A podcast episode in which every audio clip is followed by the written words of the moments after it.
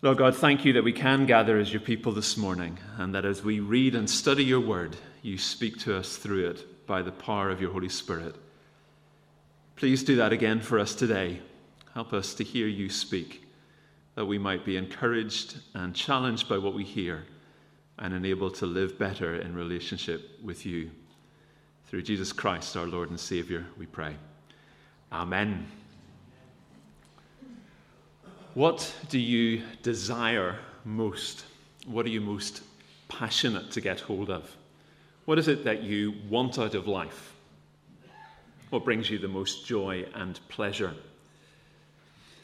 Living in such a consumerist society as we do, it might be that we're tempted to think that having a fancier car or more expensive TV or phone, uh, buying a particular piece of furniture or wearing certain clothes that these are the things that will bring us fulfillment, bring us joy.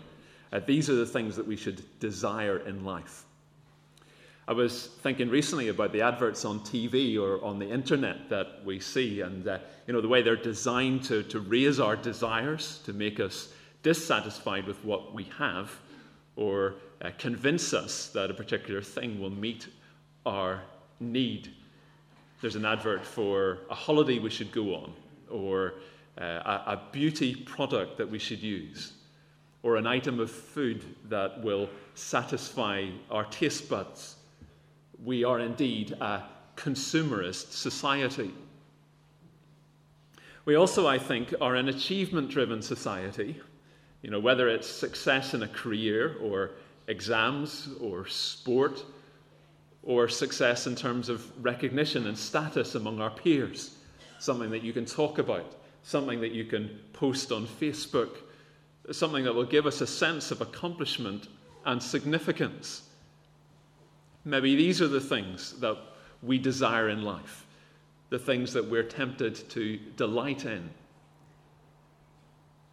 Well, this morning, in contrast to the suggestions from the world around us, I'd, I'd, like us to think for a few minutes about a verse found in Psalm 37 a verse that talks about the desires of our hearts and what it is that we should delight in from the Bible's perspective. This is what it says in the ESV version Psalm 37, verse 4. Delight yourself in the Lord, and he will give you the desires of your heart. Let me read that to you again. Delight yourself in the Lord, and he will give you the desires of your heart. I'm just going to take each part of that verse in turn this morning and try and help us think about what it's saying.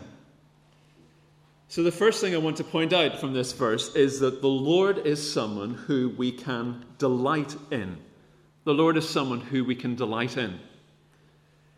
In order to be able to take delight in someone or something, the object or person has to raise our admiration in some way.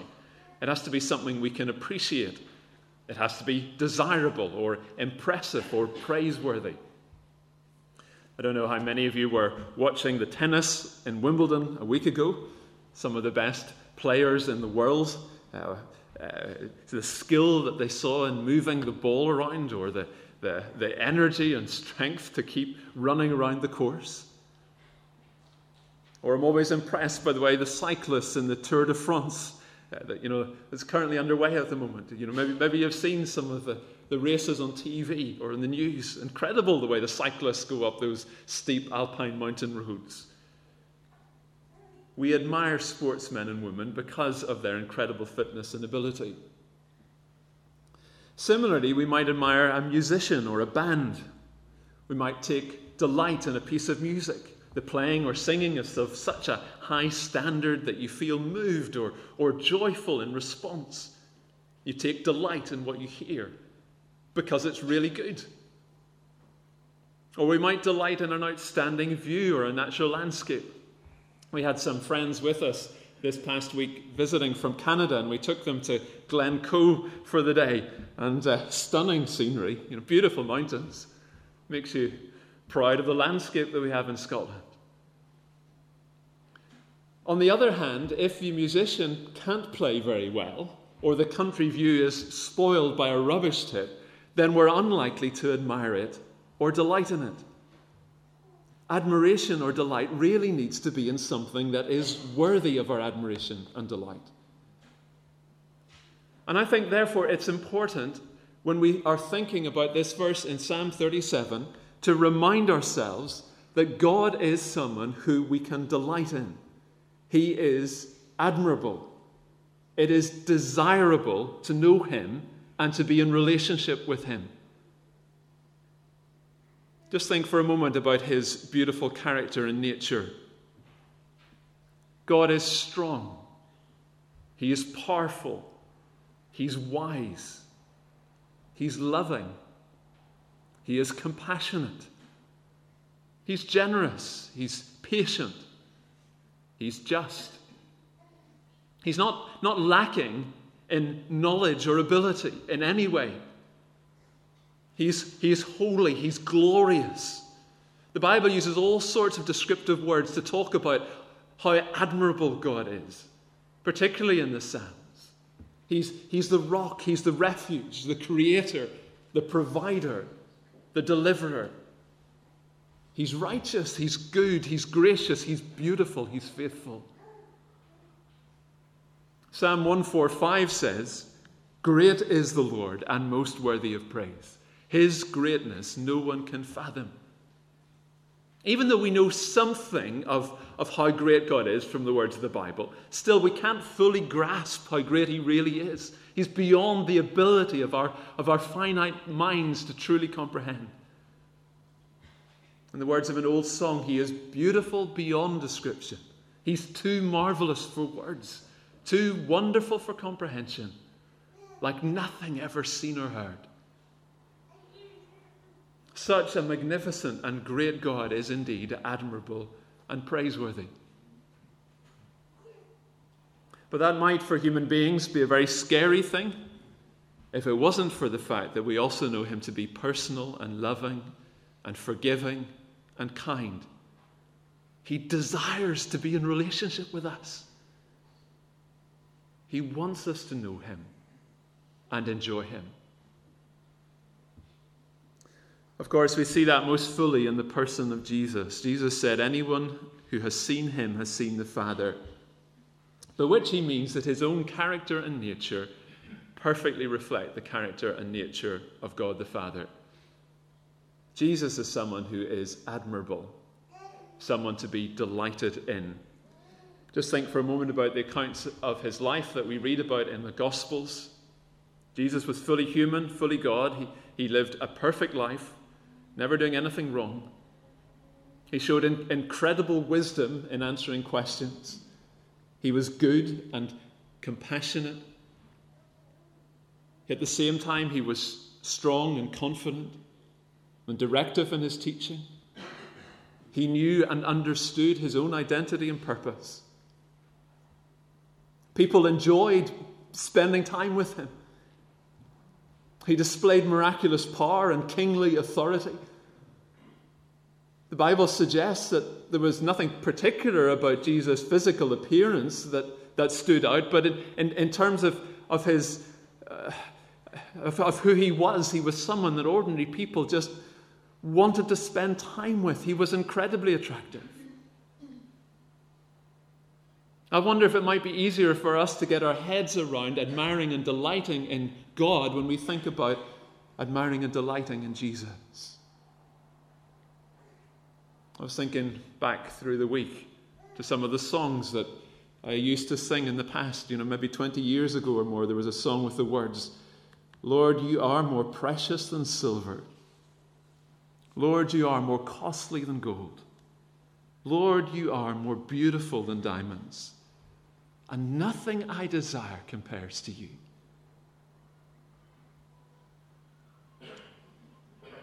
That was a song that tried to express this idea that God the Father and God the Son are beautiful and desirable. I suppose it's also important to acknowledge that not only is God beautiful in his character and nature, but he, he is also admirable because of his actions. We know that God created a beautiful world for us to enjoy. God graciously and generously created us to live in this good world that He has made. He sustains life every moment of every day. He holds the universe together. He gives to us family and, and friends and food and shelter. He allows us to experience the many good things, even though our world is messed up because of sin and, our rebellion against Him. And of course, as Christians, for those of us who are Christians, we, we choose to praise God and worship Him, particularly because He has saved us from our sin. We admire the way He worked out His plan of salvation, sending Christ Jesus into the world at just the right time, giving up His Son in generous love to die on the cross in our place for our sin. Jesus, in obedience to the Father, chose to go to the cross in order to make it possible for you and me to be redeemed and forgiven and brought into relationship with a holy and beautiful God. It's amazing that we have access to this mighty, powerful being. The Father invites us to know Him through Christ, and He draws us deeper and deeper into relationship with Him, encouraging us to relate to Him confidently as His children to find joy in his presence. Yes, God is beautiful and attractive and, and admirable and desirable because of who he is and his nature, and also because of his actions and his goodness and his generosity towards us. The Lord is someone who we can delight in.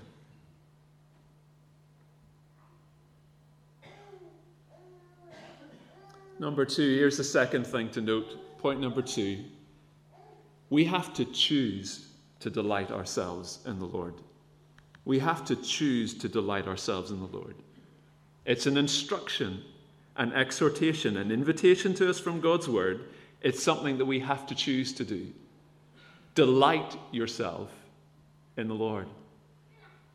Yes, God is incredibly beautiful and desirable and glorious. But unfortunately, we can't see him just yet with our physical eyes. And therefore, in this life of faith, we have to repeatedly remind ourselves that he is someone that we can delight in. How do we do that? Well, I think one of the best ways to do that is through praise. I, f- I find that singing songs about God and to God really helps me with remembering the truths about his character and nature and his actions and his deeds. You know, music I find very helpful in helping me to avoid the distractions of a wandering mind. And we've sung some great songs already this morning. You will, I'm sure, have your own particular favourites or songs that you find helpful. Maybe an older song like Knowing You, Jesus. Knowing You, Jesus, knowing You, there is no greater thing. You're my all, you're the best, you're my joy, my righteousness, and I love you, Lord. And the verse continues Now my heart's desire is to know you more. Words that are based in, in Philippians 3, verses 10 and 11.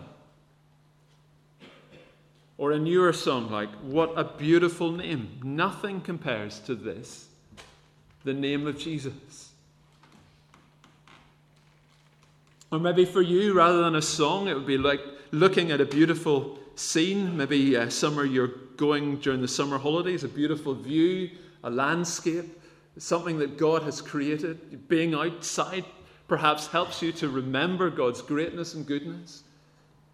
Psalm 19 begins The heavens declare the glory of God, the skies proclaim the work of his hands. And of course, the place where we see God most clearly is in the pages of the Bible. The Bible describes for us what God is like and, and reveals to us the person of Jesus and his beauty. So as we read the Bible, we're reminded that God is the incredible God that he is holy and awesome and splendid and, and glorious. So, if we want to delight in God, we need to keep reading His Word. Read the Psalms, read the Gospels, read the passages that, that particularly reveal God's nature and character, and keep doing that. And then I think it helps to choose to adore Him in prayer. We start our prayer with adoration, you know, rather than jumping straight in with various requests. I know I find it hard to slow down enough sometimes to do that. But actually, prayer is a lot to do with getting to know God more and, and enjoying Him in relationship, reorientating our lives around who He is. So we begin with praise. Father God, I praise you that you are faithful and loving. I, I thank you that you are truly wise and that you are in control of all things. It's, it's incredible that nothing and no one can stop your purposes. You're so powerful. Thank you for your tender compassion and mercy towards me. Thank you for this new day that you, you that you desire in it to know me, to know your presence and, and to, to enjoy being in relationship with you. I praise you that you, forgive my sins. In the words of Psalm 103, I praise you that you redeem my life from the pit and, and crown me with love and compassion. You satisfy my desires with good things so that my youth is renewed like the eagles. And so we go on expressing praise and thanks to God and allowing that to lead us into talking to Him about the things that are on our hearts, like a conversation. And eventually, then, we bring our various requests to Him, having had our minds and attitudes shaped by His greatness. We'll then have spent some time delighting in God for who He is rather than relating to Him just on the basis of what He can give us for today.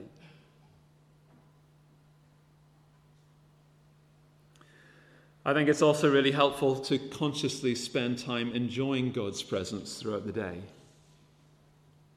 reminding yourselves at various points that He is with us. There's a book that I read by a guy called Ian Stackhouse that suggested taking up again the uh, daily rhythm of, of pausing at the start of the day to acknowledge God's presence, at the, at the middle of the day, at noon, in, in the middle, middle of our busy day, and again at the end of the day, just pausing to deliberately remind ourselves that God is with us. That mystery of mysteries that the Lord Jesus Christ dwells within us by his Holy Spirit. That God the Father never leaves us or forsakes us. It's good to remember and enjoy that whether by sitting quietly, enjoying the peace of His presence, or allowing our minds to respond to Him as we listen to music, or choosing an extended period of, of solitude, or going for a quiet walk over lunchtime. Maybe things that we can do more easily during the summer holidays. But deliberately choosing in our day to focus our attention on His presence and enjoy it.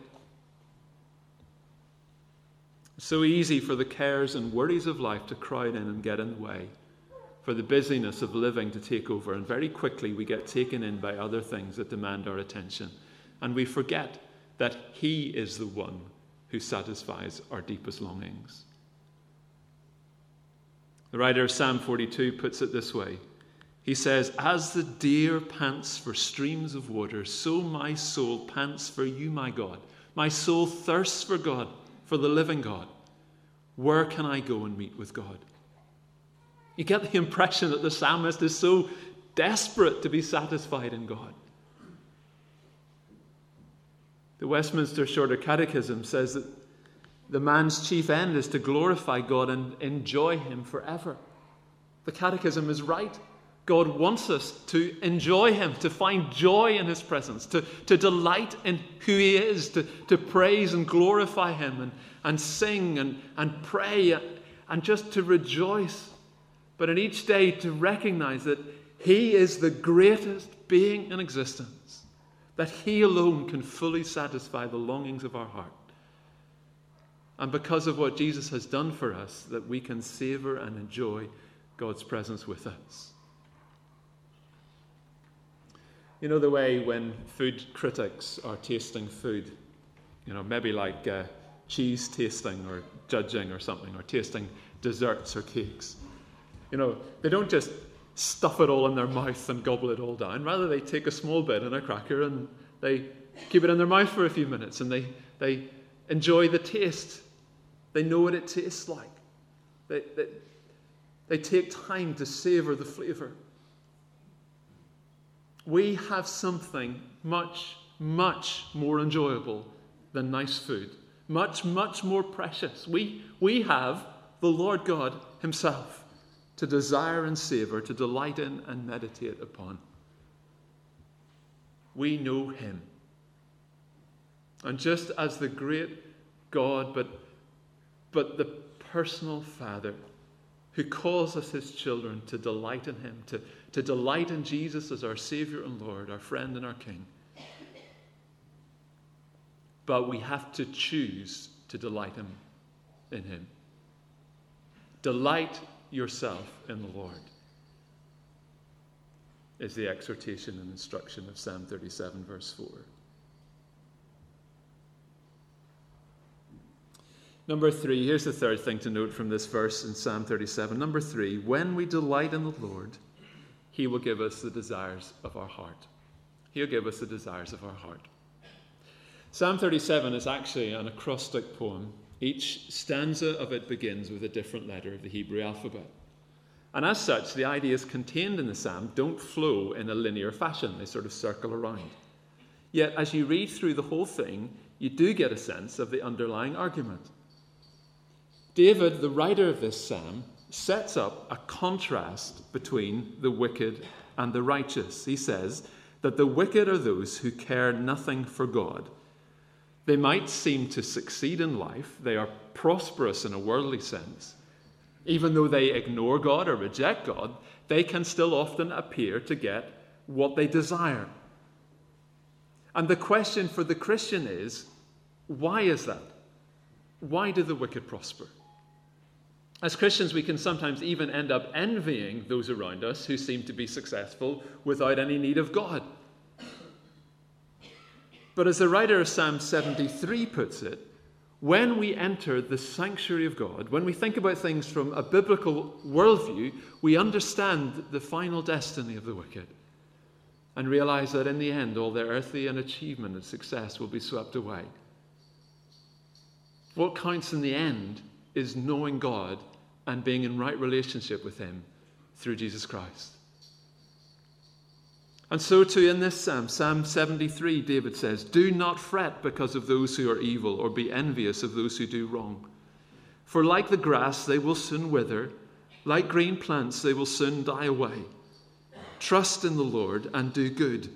Dwell in the land and enjoy safe pasture. Take delight in the Lord, and he will give you the desires of your heart. Commit your way to the Lord, trust in him, and he will do this. He will make your righteous reward shine like the dawn, your vindication like the noonday sun.